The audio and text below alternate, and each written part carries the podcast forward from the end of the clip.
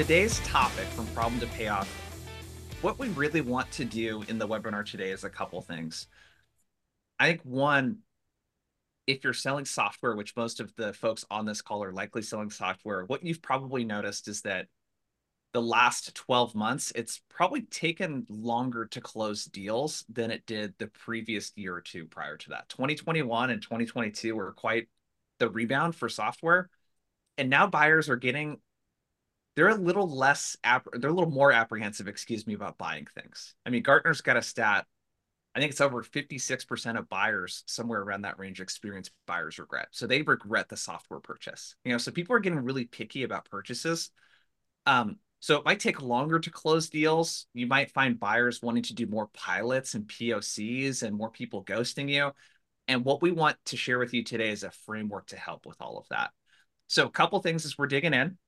Um, one, if you got questions, we want to answer them. Drop them into the Q&A. So if there's something specific, like think of a challenge you run into with your deals or something specific that you want to ask these two folks or myself, let us know and let's get in. So Orum, I want to thank the sponsor. We got Aaron representing Orum in the house today, but um, Orum with our sponsors we're really intentional. It's it's tools that we love and use, and Orum I like because if you're cold calling, the biggest challenge right now is getting people to pick up the phone, and they solve that problem in a couple ways.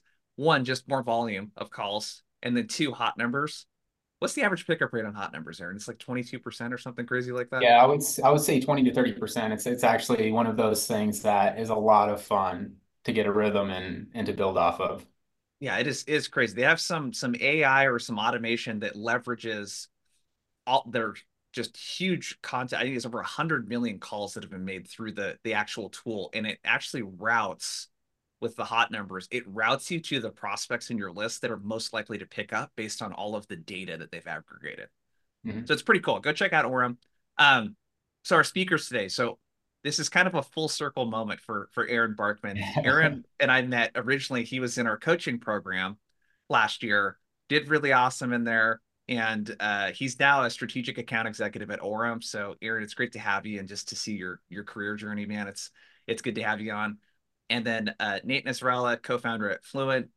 I think we got to know each other first through there was a blog post that you're writing for the website, and you reached out. I was like, oh, this guy's kind of cool, and our conversation was really all about me sharing outbound advice. And then I started following you, and I'm like, this guy really knows his stuff from a sales standpoint, like just fire content. So Nate, it's good to collaborate with you again, man. And if you guys are coming across Outbound Squad for the first time, my name's Jason Bay. I run a company called Outbound Squad where we do sales training, coaching, all of that kind of fun stuff. So, what we're going to talk about is three things. One, um, I think one of the things we're going to dig into is the list of things through the sales cycle, important milestones to cover. We'll dig into what that means here in a second. We're going to talk about prep. So, what you can do prior to sales conversations to set yourself up for success. And then we're going to give you a shit ton of tactics and strategies that you can actually put into action right after this call. So uh, let's dig in. Nate, I wanted to kick this first question your way. I think one of the common mistakes as we were brainstorming this was the difference in thinking about your sales process as a series of linear stages and steps mm-hmm. or calls versus thinking about it in terms of milestones and things that I need to accomplish do you want to kind of talk a little bit more about the, like the difference between treating your sales process like a series of calls versus milestones and why that's important yeah the way i would start to frame it up is the reality of your deal sits inside of the buying organization in the behavior of the team who is making a decision not the activities that you are doing as a seller you can do a lot of things have a lot of calls a lot of meetings set, send out materials and that will be a false signal as to how qualified or how quickly your deal is going to move. And so the way to think about it is a series of steps that the buyer has to take in order to make a confident decision. To your point, like we don't want people regretting the decision that they make. So, what are the series of milestones, behaviors that they do with their own team in order to make a confident decision? For example, um, it's less about did you, as the seller, have a one meeting with a lot of different people inside of it afterward, what were they saying? And then did they decide, hey, yes, this is actually the problem area that we want to prioritize and move up in the list of things that we want to solve for, like that's going to be something that is going on inside of the buying team. Are we going to make a true project out of this versus did you get a lot of people under your demo? Those are two very different things. And it can lead sellers to believe that they have something when maybe there's not that like urgency or re- like true reality of a deal that's coming together. Yeah. Let us know in the chat, you guys.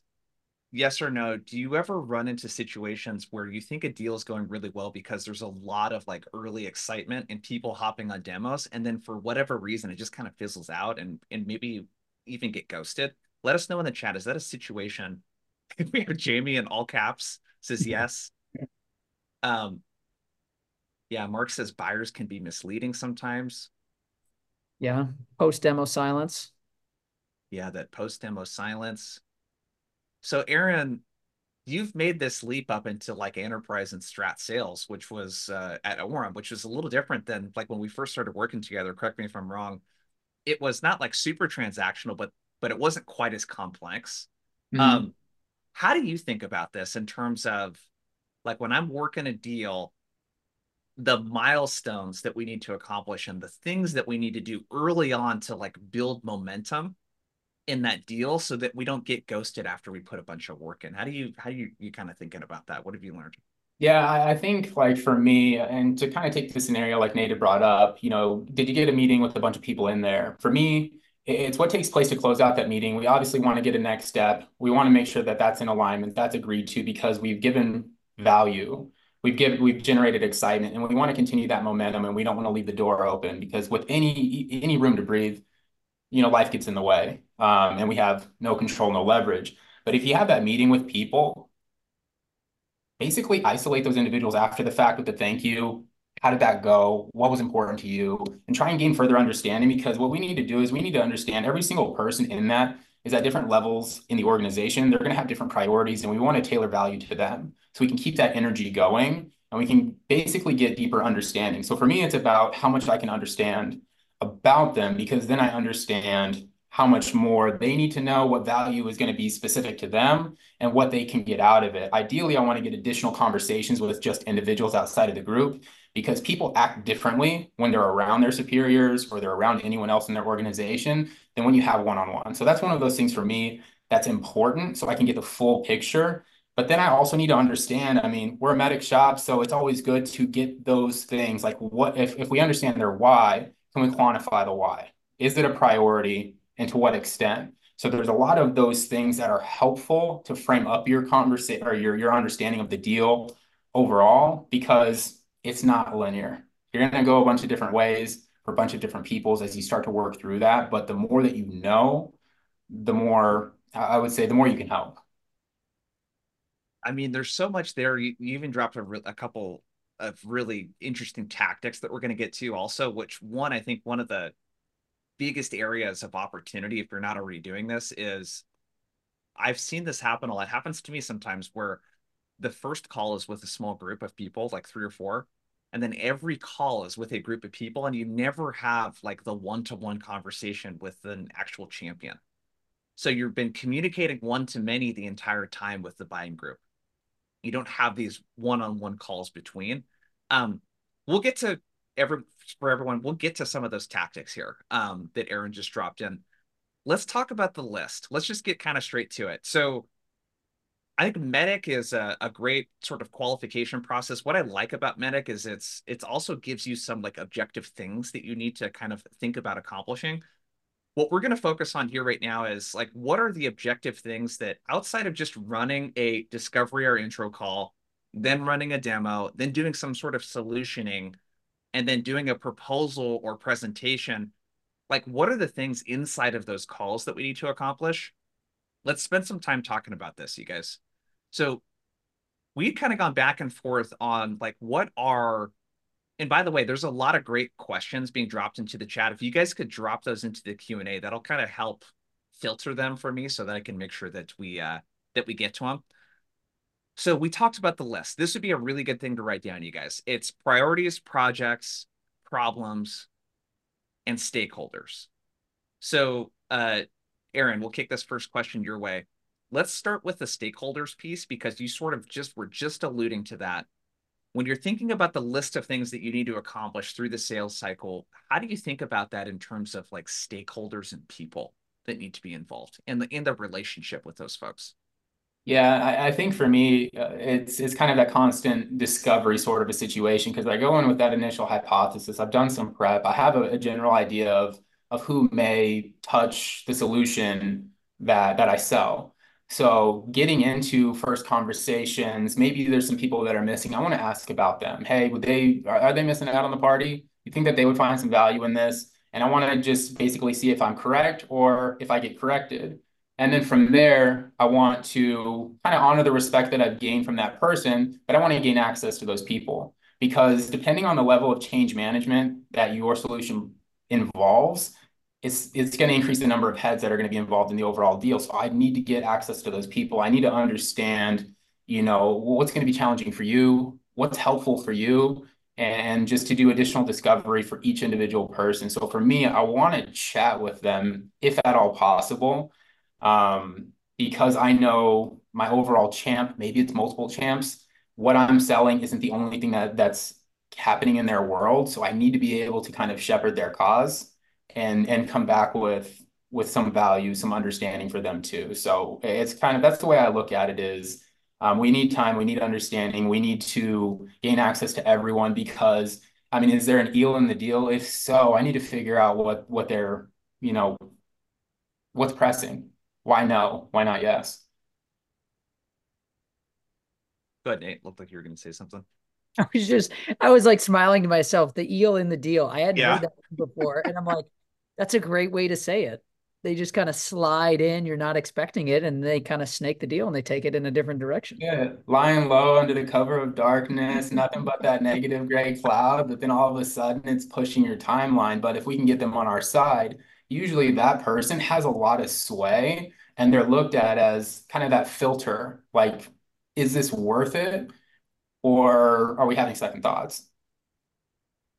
So nate what would you add in terms of stakeholders? Like i think what we've talked about so far that i i don't know i wrote a linkedin post about this the other day. It was you know we talk about multi-threading and executive alignment and all of this other stuff. Mm-hmm. it's like don't forget that you need a good champion too. Yeah. you know?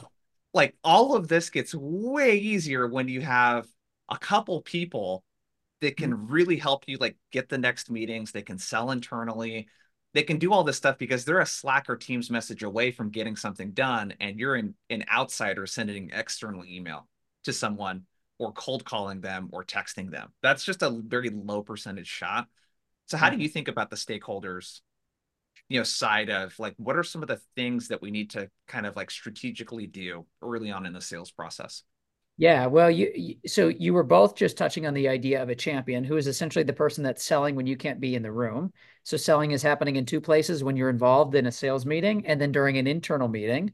And that's the definition of a champion. Um, not only that they're willing to but they're able to because they have the influence the sway.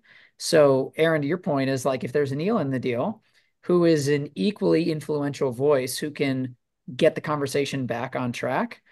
And what I would say by way of nuance in this is a lot of people think, okay, the higher I climb in the organization, the stronger the champion, the higher influence the champion that I'm going to be working with. And that's not always the case because influence is more of a it's more of a dynamic social idea that doesn't track with the hierarchy and so if you have somebody who maybe at first you may say, ah, they're a manager level title, like, is that truly the best champion for me to partner up with? Well, if they were recruited by a past executive because they ran a very similar project, and by the way, two roles ago, they were actually in, working for your competitor, so they've seen how this is done. Phenomenal champion because they probably hold a lot of weight when they speak about this particular topic in the deal. So that's a stakeholder that you want to involve and involve early up front within the process. I can piggyback off of that too. I think that that's actually yeah. good to bring up. Understanding how they got to where they're at. It's something that I leverage in a pretty complex deal. Um, this uh, actually recently was someone that was of a manager title, but she got promoted because of the CRO. So leveraging that relationship to basically warm up the CRO to what we're what I plan to present in person in advance so they knew what was coming, they knew how good, they knew to be excited, and then I just came in and um, you know followed through with with the message that was provided. So I, I think that all titles matter, um, but the more you know, the better for sure. Yeah. Nate, you have a, I think it's three P's or something like that for champion. Yeah. Let's let's talk about that real quick. Oh, it's yeah. eyes. Yeah. Eyes. So one of them is influence that we were talking about. Can they change the conversation that's happening internally? The second is information, that like hard to find type of deal intelligence. And then the last one is incentive. Like, is there something personal tying them to the deal? Especially as you start doing more complex deals and it's long cycles, are they going to stick with it? And so if you have two of three, you can't be a champion. For example, you may want the deal to go through incentive. You may have some intel to help information, but no influence. You're a coach, you're not a champion. And then beware the person with info and influence, but no incentive. Like they could go either way on it. That's an influencer. They're not actually a champion. Um, influencers can be neutral. Sometimes they can be detractors in the negative sense. But that's the way I think about kind of the three criteria. Got it. I think that's a really big takeaway because I don't know, one of my biggest learnings in B2B sales was, you know, as our company has moved up market and selling to larger companies is like really understanding the difference between a coach and champion. And just because someone is willing to help and has a lot of the information doesn't mean they can get you like FaceTime with the people that you need to, or that they just have influence and people, you know, kind of believe in them within the org. So let, us park on the stakeholders piece for a second um let us know in the chat because we want to kind of like do this ama style fire fireside chat style almost where we can kind of customize this. When you guys think of stakeholders what are the biggest challenges in getting stakeholder involvement for you when you think about your deals? Is it engaging that economic buyer? Is it building the actual champion? Is it identifying people that need to be a part of that buying group? Let us know in the chat. When it comes to stakeholders and making sure we have all of the right people involved where do you tend to run into the most challenges? Yeah, so we got continuous engagement, identifying the right people.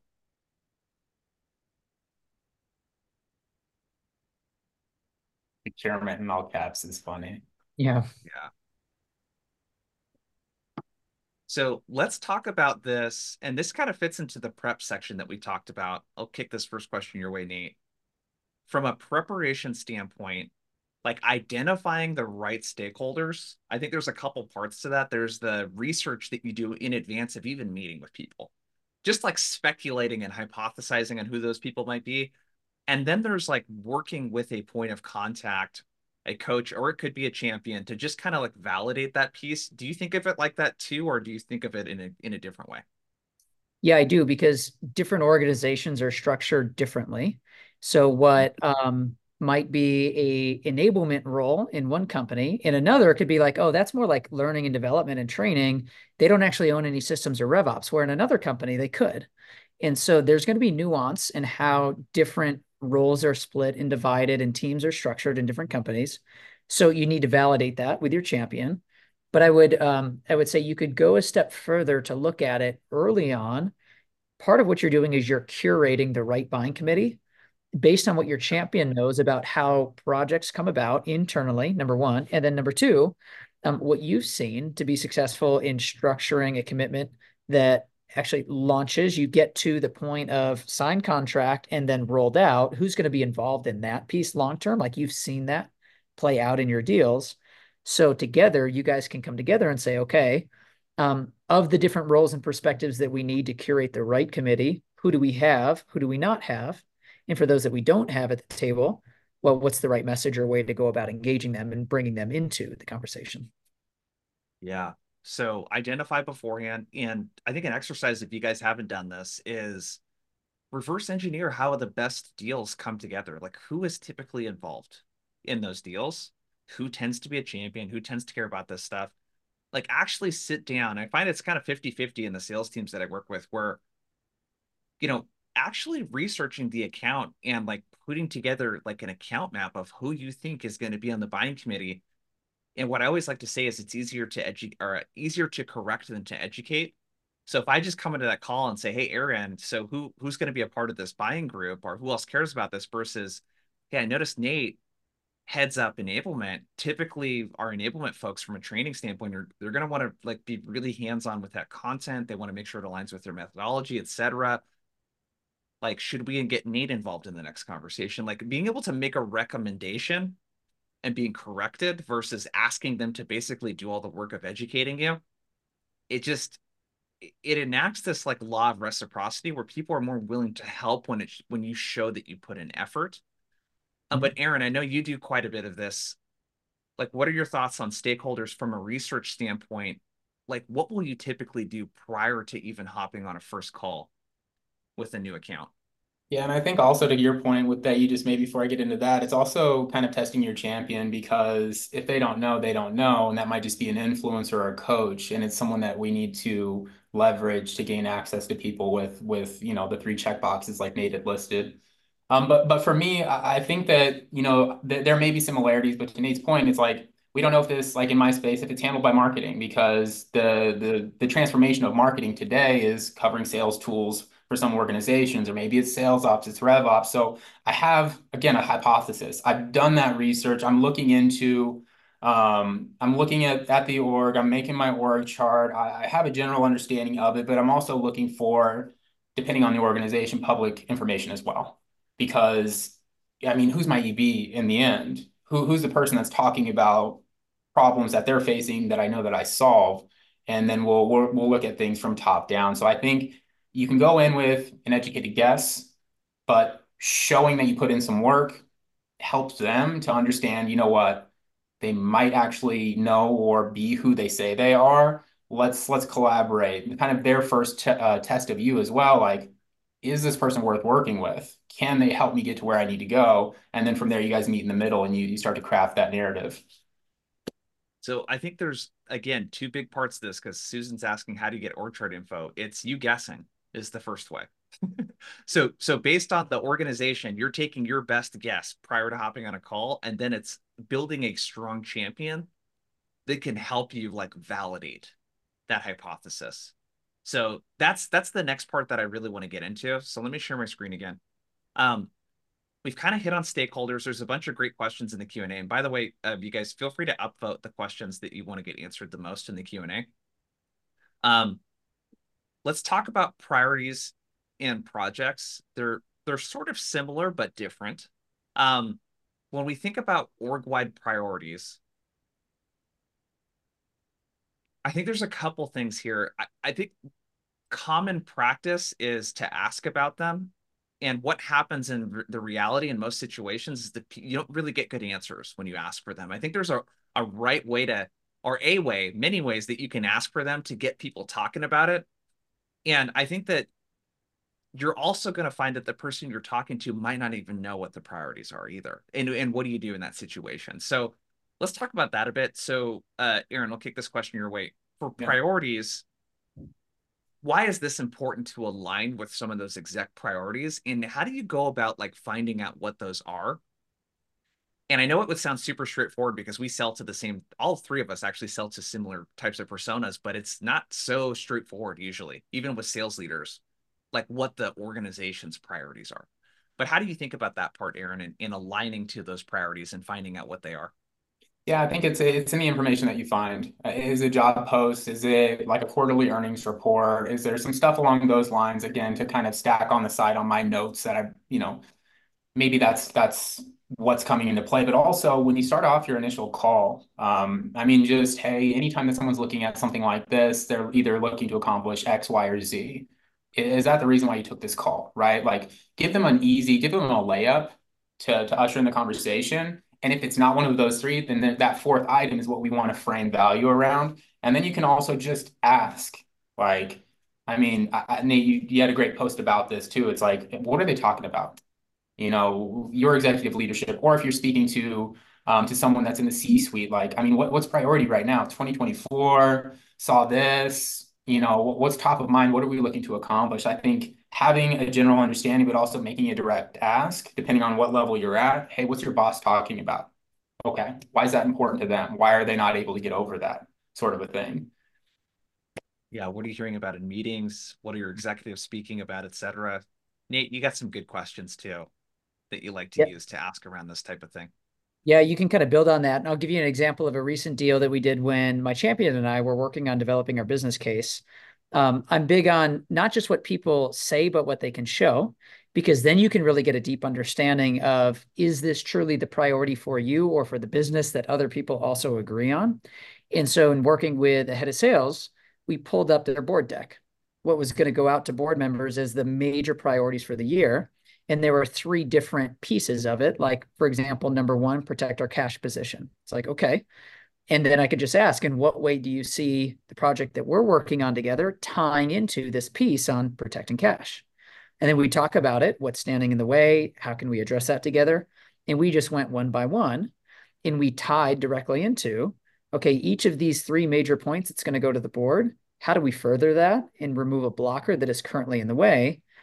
And again, that like visual of I can see the slide that is going to the board. What you're looking for is evidence of like, okay, that's exactly it. And oftentimes, how you phrase a question can get you closer to, even if you don't have the visual cue of like, aha, we're there, can get you a more true response. Meaning, for example, instead of saying, hey, what's um what's like important to your boss right now you could say hey what is your boss prioritizing ahead of this that we're going to have to need to take a back seat to? And then you begin to see okay in the like pecking order order of standing and you've invited them to say i know there's probably some more important stuff going on. Like it's all it's all right just let me know where are we at.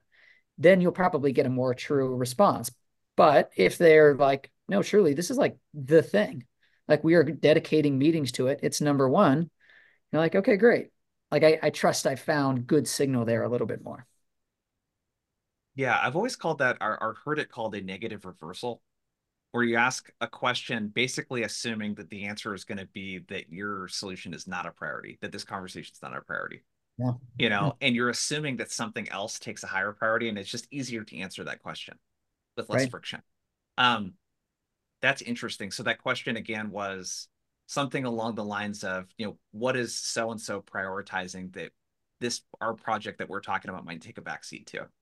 Yeah, and you could even put yeah. that back into like the visual context of, hey, um, if real quick you pull up a calendar invite for the next team meeting, and if you go look at that agenda right now, what's on that agenda that's ahead of the project we're talking about? And so you've yeah. like you you've put them in the context of, and they can start to in their own mind visualize, okay, this meeting uh, yeah. Okay. One is this. Two is this. We're like fourth on the list. Yeah. That's such a great pro tip is like asking them to look at an agenda or a board deck, like something really concrete that has some of this stuff written out. Um, let's talk about language too. I'll just kind of open this up to both of you. How important is it to, when we're talking about priorities, to like literally capture the words and phrases that they use and then how would might we use something like that? You want to go for it? I know this is your play. Take it, take it, and I'll, I'll follow up. So I'm I'm a I'm a big fan and advocate for finding what I'll call either a trigger phrase because it triggers in the mind of the executive like, oh, okay, they know me, they know what's important, what I'm already prioritizing and telling my team to invest in. Um, so phrases, language that fits, like one of my all-time favorites is the most memorable. So when we were working on a deal with SendGrid, their CEO Jim would just say, "Make the mail move, make the mail move." Like that was his thing. They're in the email business, right? And so you had to explicitly talk about how you were going to help make the mail move. Um, not every like exec has things that are as witty, but they have things that are them that they just repeat over and over and over again. And you guys can even think about this in your your own business. Think about the last all hands or company meeting that you were on. Like what are those phrases specific to your company that were repeated? If you can find and share those as a seller, again, it's just like a shortcut to say, "Hey, I get you, I understand, I'm aligned." And I'm going to kind of maybe bridge topics a little bit from priorities to projects, but when a priority then gets translated into a work plan with budget prioritized, a team behind it, that becomes a project. Most projects are named inside of a company. And so there'll be some type of code name, project name that you can tap into as well, and then build your messaging around. Only thing I would add is make sure that you're speaking to the appropriate person, to the, the appropriate level. I think that a big challenge when we're putting something together or whatever it may be, and we're sending it to someone that call it above the line, call it in the clouds, someone that's up the C-suite that essentially is going to sign off on this, that we need to make sure that it's written in a way that speaks to them and not something that's boots on the ground. I think that's a really big, a really big chasm to kind of cross for sellers is we're so familiar with kind of the nuances of the workflow, but we need to speak to the business outcome and we need to make sure the language is of that. Otherwise, it just starts to lose its, its sizzle. So I think that this is a great way to answer Daniel Fraley's question. He asked, how do you build urgency for a new to the world product? You know, other solutions exist, but our table stakes now, their solution is different, to, a different, differentiated, excuse me, and additive, but unfamiliar. Like with Daniel, what it sounds like what I'm hearing you is eh, think outside of the solution here for a second and just think about like what priorities that that solution might align to what problems does this solution fix? And you want to align with something. That's the key to selling things that people don't like are more unfamiliar about is aligning those things to something they already care about. That is sales really in a nutshell though right? Mm-hmm. that's what sales is. It doesn't matter if your product is new or old. How do you find out what the business cares about and the important players in the business and align your solution to that versus trying to get people into your world and caring about the solution Nate, you could maybe provide some good commentary on that because you're you're kind of going through this with Fluint. Like yeah. this is your business. Yeah, it's it's yeah, it's what I do every day, every week. And what I found is so for example, in our space, we're shifting the job description of a seller to enable a buyer to go sell internally by co-creating a written business case together. And it fundamentally changes even the way people think about the layout and architecture of their sales force and sales stages like some of our customers will rewrite job descriptions right? So it's pretty it's a pretty fundamental change for a lot of organizations which is also scary. It feels new in many ways. And so what i'll often do is um, i'll hyperlink back to a decision that they already made and invested in. So for example if somebody is using gong like we integrate with gong great tool. Hey it seems like you feel like quality conversations drive revenue. If your sellers are having higher quality uh, conversations, that means more more closed won deals, right? They'd be like, yes, of course, great. And then I'll ask, how are you thinking about the conversations that your champions are holding when your sellers can't be there? So we're on this topic. I'm linking back to something that they already believe quality conversations equals revenue. It's like, okay, great. Now I've asked a question to help them think about well, we're doing something new or different because this is an, another thing. Oh, interesting. Like, let's talk more about this. Now we're on the topic of the champion selling. And then I'll, I'll add in another question that relates to process is, hey, if you look in your pipeline today, what percent of those deals have a documented business case that the champion is using to sell, to script their conversation? And then they'll realize this is where we get back into a problem to say, like, oh, wow, actually, that's a massive gap like we send over some case studies and some template decks, but like we're not really scripting out our champions conversations. It's like, okay, well, could this relate to anything that is actively happening in the business? Well, yeah, we had this new like CRO come in who's big on value based messaging and they're talking value, value, value. It's like, okay, cool. Let's hook into that and let's talk about it. So it all starts long answer, short thing. If you're doing something new, link it back to something old ask a couple questions to expose the gap or the difference, and then you can build based on the list that we're talking about in the webinar today. Oh man, that's such a good pro tip. I dropped into the chat for you guys. I, I think this is a great tip, even if you're selling something that is not new. It's like you look at evidence that they have values that their spending aligns with the thing that your thing also helps with. That's that's really good. Um, I mean, ultimately, you're solving a problem, right? So even if yep what you have is is established, like maybe they don't have it, there's definitely a gap that you can fill. So again, that hyperlink, bring it back in, help them color in the the blanks, you know, fill in the blanks there. So let's kind of bring this together uh, for a second. Nate, if you could comment real quick on projects, and then I'll Aaron, I'll have you talk about the problems piece of this. But we've talked about stakeholders so far, like knowing the right people. We've talked about priorities how to kind of tease some of this out and the importance of aligning with the priorities. Nate, do you want to finish your thought on like what's the difference between a priority and a project and when would you maybe want to find some of this stuff out and how might it dictate how you run the sales process? Yeah, so a project is formalizing a priority by attaching to it. Usually there's type of like one work stream owner, a project team, a specific timeline with a budget that's dedicated. And so you bring all of that together. The goal is to make progress toward a specific outcome to further yeah. that priority in the business. And I'll give you kind of one like example. One, um, we were tapped into, uh, talk about our work, we were tapped into a project inside of one organization that was called the Next Gen Go to Market.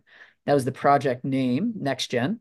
And so they had a standing uh, project team call, like a governance committee, every week, Wednesday afternoon. So for me to start working on this project with them in the sales process, they just added me to the recurring uh, calendar invite. And there's so much momentum when you can tap into a formalized work stream. Everybody that I needed to meet, the formal authority, the timing, all of it was laid out inside of that project. So the last piece of your question is like, when do you want to find that out? Like as soon as possible, if that exists, um, because then you can move with that current that is already flowing inside of the business and you can swim far faster. Do you want to dig into that a little bit? In this Charlotte Bax's question in the chat sort of relates to this. Like, let's talk about the nuance around the project. Mm-hmm. So, like, basically where I'm kind of going with that is how to how to detect if the buyer even understands a project. Like if you're selling really large like enterprise or strat type of deals, the, I, I find that the buying process is more formalized at those companies. A lot of people here might be selling mid-market or they might call it enterprise and it's like to companies under a thousand employees, let's say, and it's like just not very formal yeah. in terms of project. And so what are you looking for? There's like a budget component of this how do you know if they're the project owner? Is that something you should find out? Mm-hmm. Um, what are red flags maybe? Like when we think about the project piece, what are the components of that? Yeah, there are different phases or stages to furthering the mm-hmm. project. So, for example, Charlotte, there may not be a budget associated because they're exploring a new space. It's early stage into Matt's comment. Like they haven't landed on the right approach. Is this a build, buy, partner decision at the highest level? that's going to wildly swing or affect the budget. And they may be in a planning stage. So you can still have a formalized project without that there. Um, and it'll just tell you maybe how mature, how new, and how far along the project team is. So kind of the the red flag or the reds, um, the thing to watch out for is if the project team isn't using the same framing and language to describe the problem that they're looking to address that is like a very foundational thing and it sounds very elementary like what are we actually solving for here and that can be months of a project team's work to actually nail down and i can go into some examples of that um, like carrie okay you know what i'm talking about you just ran into this so if if there's no like charter for the team because they're not clear on why they're together and what they're solving for that's not, I would say you're still in the project development phase. There's not something really solid there. And then lastly, to your point, if you're, you know, more mid-market or even down market in like a commercial segment, think of this more as like a mental construct. Are people in the company aligned and on the same page of what they're solving and what they're trying to get out of it? And maybe an approach that they would take. You can just think of it as like how far in this decision-making process are they together, even though they may not name it and have a regular operating cadence to it that's also an opportunity for you to help them shape the project too, right? I mean, I want to be early on stuff like that, especially if the project involves finding a sales trainer where they're going to talk to, they're going to vet out like 10 other sales trainers. Like I can give them the buying criteria because especially if you know how you, how you stack up. Um, so we got stakeholders, priorities, projects. Let's talk about problems, Aaron. And I think this kind of gives everyone the glue for everything that we can start answering more questions. Let's talk about like what a problem is and what it isn't, because I think problem gets confused with like pain. Like, oh, like if we're looking at Orum as an example, like, oh, cold calling is just like it's so hard to get a conversation. And that's not really a business problem. Right. In and of itself there, at least in the language that I used to describe it. So how do you think about the the problem component of this? Yeah, I think it's just the more that you know, um, because I think everyone's initial reply is going to be something very surface level. But the whole point in in kind of taking the conversation and leaning into the conversation is having a genuine interest and assumption that you can help. So if they if they lay something up to you like that, I mean, we want to understand more. I mean, that's interesting. It sounds like, you know, cold calling is a bit of a pain point there. It's it's hard to get buy-in from your reps. We know how valuable that is, but I mean, how is that preventing you from getting wherever you want to go? We always want to try and ask more questions than just continue the conversation because we can't get anywhere with that. That's really just something very surface level. We can't tie that to the business. There's no value there. There's nothing high level that we can, I mean, ultimately take this from us working as if this is a hobby. Hey, this was fun. See you later. To, hey, let's continue to partner to resolve a larger issue that that'll help move the needle for the organization. So asking why, being genuinely curious, and see how far we can take that, so you fully understand, you know, dollars and cents to this, or there's some there's a, always a larger component to that surface level reply. Does an example come to mind for you, Aaron, if you're thinking about just deals that you've worked? If you were to give an example of like, hey, here's like surface level pain that they brought to me, and here's how we kind of I call it chunking up, like kind of yeah. chunked up to a a business problem? Yeah, I mean, we could play off of that one too, because especially if I'm if I'm coming in high, they're always assuming that activity is taking place because they know how important it is. It's just part of the job requirement. It's, you know, they signed on to do this. And it's like, well, okay, well, if they should be doing this, we don't know. It's, well, I mean, what are you hoping that they would be able to do if they're not doing this? Okay, so they're doing they're doing X, but you're seeing Y how, how do you think that's affecting the business if we're not getting there? If you don't mind me asking, always try and soften it with something else so it's not just too direct and it stays conversational. But you're basically just peel back the onion.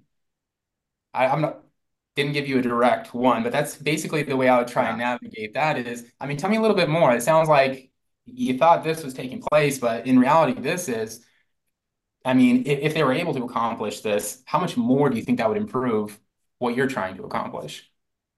You're take trying to get them to, further. You're trying to get them to quantify essentially exactly. I understand. So so like I imagine a lot of people come to you at, at Orum with, hey, our reps don't make enough cold calls or we're not landing enough meetings. You know, pipeline, like we need to self-source more pipeline with our account executives, et cetera, like something along those lines. And if I'm following your talk track here, it's well, why is that important? Like, what are you hoping that they will do? And, and, and most importantly, like, because you're your AEs aren't self-sourcing 30% of pipeline right now, like what does that mean to the business? How does that impact your revenue mm-hmm. goals? Like you're really getting like high level. Right. Because I mean, yeah. you, you can take it that direction too, but I mean, we can go with everyone probably in the chat is very familiar with this. Connect rates are challenging right now. And it's always maybe the data isn't good enough, or I try, but nothing takes place. So there's always that, there's always that wall preventing us from getting to where we want to go. And it's like I mean, I totally get it. I'm hearing that a lot right now, but conversations lead to everything. So, I mean, it sounds like your reps are doing, you know, 50 calls, and let's say in in two days they're going to be talking to maybe three people if we're lucky. And you know, from from what I hear from others, the real challenge is they're never going to be prepared for that because they're not talking to enough people, and more, mostly they're surprised that someone actually picked up, and they're having to deal with their pitch inflection. If we were able to get them into, you know, let's say two, three times more conversations. We're able to provide or have them deliver more value sooner, have them be more confident. How do you think that that would change the team, not just the morale, but their ability to to deliver pipeline? Like how, how would that change things for you? Toss them the ball, let them start to feel through that, start to envision that and deliver it back to you. And then we can take that a step further. I mean, totally get it, you know, like more conversations, more pipeline, better team, more confident, more morale. Like I, I totally get it. But let's say that, you know, we were, they were getting those conversations. We had more pipeline, more qualified pipeline. How much more, right? How much more does that improve things? So we go from one layer to the next, and then we start to get into hopefully quantifying something. And it sounds like we actually have something here, right? There, I mean, they're envisioning this. This is a legitimate problem. There's some value to this, and they're stating that to you openly.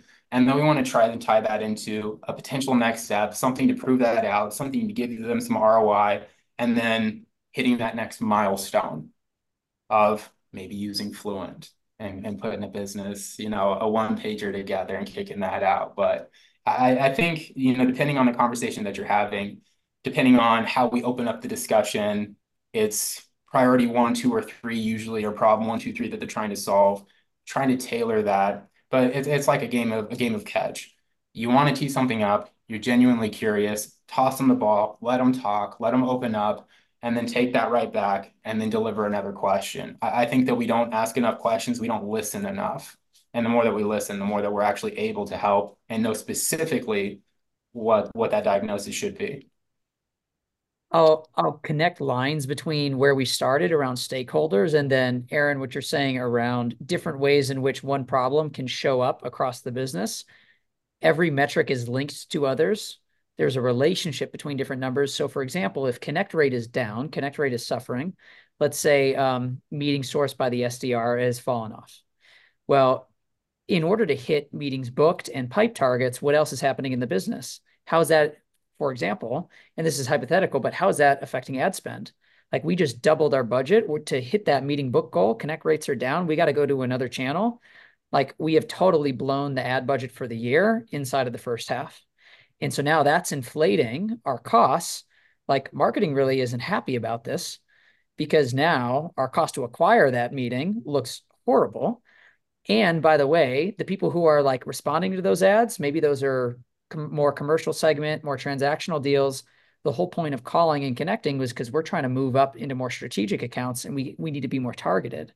So now we have sales directors who are saying, "Hey, like yeah, you're delivering meetings, but these aren't the people that we need to be talking to because the ACV is dropping off." Now we're in an entirely different metric. If we're not connecting with the right type of buyer in the right segment, what's that doing to deal size? Right? So there's this like web of uh, of relationships between metrics which gets you back to different stakeholders. Different people own different numbers in the business, and there's a relationship between all of them. And so that list that Jason you've been showing, like they're not four separate things. All of those things are going to flow together in in bringing a deal together. Let's expand on that a bit. So, because the glue here behind everything is the quantification aspect, like getting something at least with larger deals if you want to sell larger deals there there's got to be some sort of quantified impact um let's talk about the quantification and metrics piece so yeah, who was it? Yeah, Rita in the chat said quantifying the problem has been a big challenge for me and my team. So Nate, what would you have to say around the quantification aspect and the metrics? Like where's a good place to start with that? Yeah, and I I hear this oftentimes in selling into. Um, so, for example, before uh, before building Fluint, we were selling into Fortune 500 innovation teams, and innovation is kind of a hard thing to measure. It's by definition something new, a little less tangible. Like, how do you measure something like culture, right? Maybe you sell into HR. How do you measure that? Um, the I guarantee everybody that you work with is evaluated in some way at the end of the year, there's a mechanism to look at somebody's performance and say, you did a good job or you did a bad job. Year didn't go as planned or it did. And the question is, how are they differentiating between a good year and a bad year? And usually some marker. And once you find that delineation between the two, good year, bad year, what are you looking at? What are you what are you measuring there to know? Then you can begin to show up and put a number on it. So for example, if it's culture, do people feel valued? Well, that'll probably show up in something like an employee retention rate. Um, a retention rate, now you get you kick in the relationship. Retention rate is going to uh, um, uh, impact, for example, number of job openings, which is going to impact recruiting or talent costs, ramping costs, timeline, right? So um, what we could say, uh, good year, bad year, what are the numbers or the difference? And then you can kind of walk it out from there. So Rita, that's how I would start to approach it. But um, with yeah, Jason, great, great questions in there as well. Yeah, let us uh, let us know, Rita, what you sell and who you sell to, and it, we might actually be able to help you in a more tangible way. But most things can be quantified. Mm-hmm. And and if they're not, what I would really want to understand is how much time should I spend on this deal if we don't even have like an outcome that we're trying to produce from this? Like, how much time should I invest in that? If there's not a clear outcome, what are we doing? You know? Difference um, between priority problem, right? So I mean, yep. if they haven't if they haven't even looked at what this may be, this is probably someone that's just looking for a little information and might be a bit of a time sink. So she says we sell EHS and ESG software. Yeah. compared to um, so it, uh, Rita and Rachel, awesome. Um, Rachel, I was talking with Kyle last week, by the way. Uh, you'll probably have an email coming to you soon. This is this is hilarious. So in the um, uh, EH, uh, EHS, um, environmental health and safety for folks, by the way, the idea is they're thinking about things like, for example, incidence rates, um, days of work missed, like how are those changing if you're trying to build a culture of safety a culture of safety could be measured by how many reportable incidences occurred over the last month or week or whatever the time frame might be. And I think part of this too is you might be dealing with an inexperienced buyer that doesn't quite know how to quantify the potential ROI of something like that. So you can like educate them on how other customers like how they measure it. How do they measure the impact of the solution? what metrics do they want to metrics or KPIs do they want to improve with your solution? You can really get in like a consultative seller, you know, type of mode.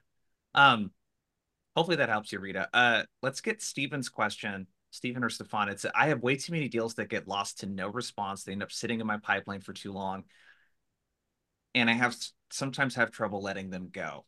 Advice. I think there's two parts to that question actually is like you know why are deals getting to a stage where there's no response and then the, the second part is how do you know when to just let go of a deal let's start with the last part of that question how do you guys think about that part knowing when to walk away from a deal i want to um, get better at this so i'm i'm going to kick that one over to aaron yeah, I think you just got to be honest with yourself. It's something that I think as sellers, we, we assume that everything has value. So you, you just definitely have to be honest. Is there momentum? Do we have a next step? was there was there like kind of getting back to the, the beginning of the conversation are we tied to a problem Do, have we identified that um, because if if they're just ghosting we probably need to close that out keep the forecast clean and then we need to just get back into something with some traction we want everything to work but the reality is that i mean if we don't if we don't have clear sights then we never really know where to spend our effort yeah, so you just cut, right cut them. Cut, you just cut the you know cut the line, let them go. We're gonna find them again. Yeah, it's the one of the best lessons I've ever been taught in sales is you want your sales pipeline to look more like a martini glass and less like a funnel.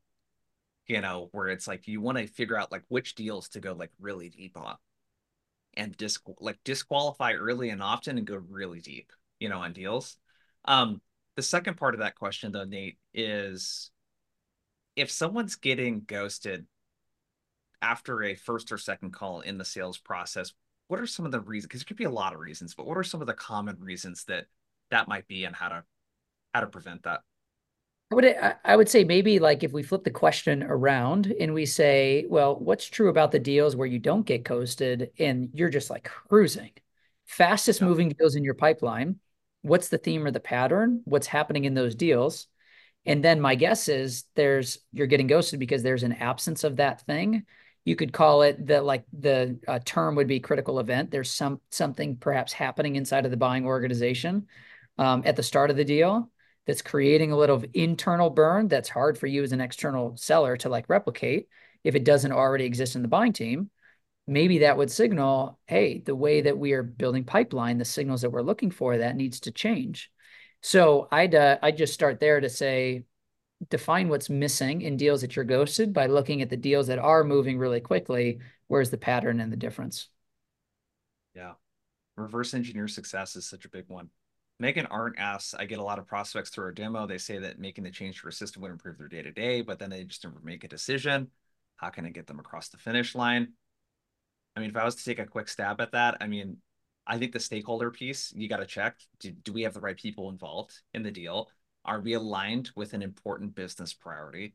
Have we quantified a problem or some sort of cost of inaction? You know, like usually it's one of those things I find where there isn't a problem and we haven't really quantified the cost of inaction at all. And there just really is no urgency that's how you can find urgency in a deal. I don't know if you can like really build and manufacture urgency, but you can find it in a deal when you can find cost of inaction. Uh, what are your guys' thoughts for Megan? I think another thing too is to help them understand because I think the status quo is your biggest competition. Um, I don't I don't think it's it's the the space around you. I think it's them trying to change what they're doing today. So being able to help them understand again in partnership how you're going to ease that for them because there's definitely pain and change. And a lot of the times, hey, this looks incredible. Uh, I love this. We're totally, you know, like like she was saying, this would change our day to day. But we we we lacked understanding in like what were, I mean, what were we not aware of? What were they afraid of? What did they feel to be too much of a lift, of a strain? And I think what we can do is we can help them understand how transitioning to this not only will, will provide that value, that impact, but hey, this is how we're going to make this a lot easier for you. It's not on you, it's on us. This is how we partner. This is how we can um, how we can simplify things for you. Yeah. Got to make it easy for them to buy. Like friction in your buying process is probably it's going to be one of the biggest roadblocks. Yeah, and I think a big part of that, I just dropped in, you know, as we wrap up, you guys make sure to connect with Aaron and Nate and myself on uh, on LinkedIn and, and check out Orum. Let's blow up their LinkedIn profiles here. Um, that kind of brings the conversation full circle around like reducing friction in a deal. When everything you do is aligned to the most important business priorities that they have as an organization, and the problems getting in the way of that and you're talking to the right people like it reduces so much friction in that deal when everything is just like very focused in that area. Um that's all we got for you guys today. Nate aaron appreciate you spending some time with us. Um i think the big four again priorities projects problems stakeholders and really appreciate the engagement from everyone here in the chat. Go out there and make some sales. Um okay. that's all we got for you guys today. Have a good one Thank you, everyone. everybody. We will see you. You guys later.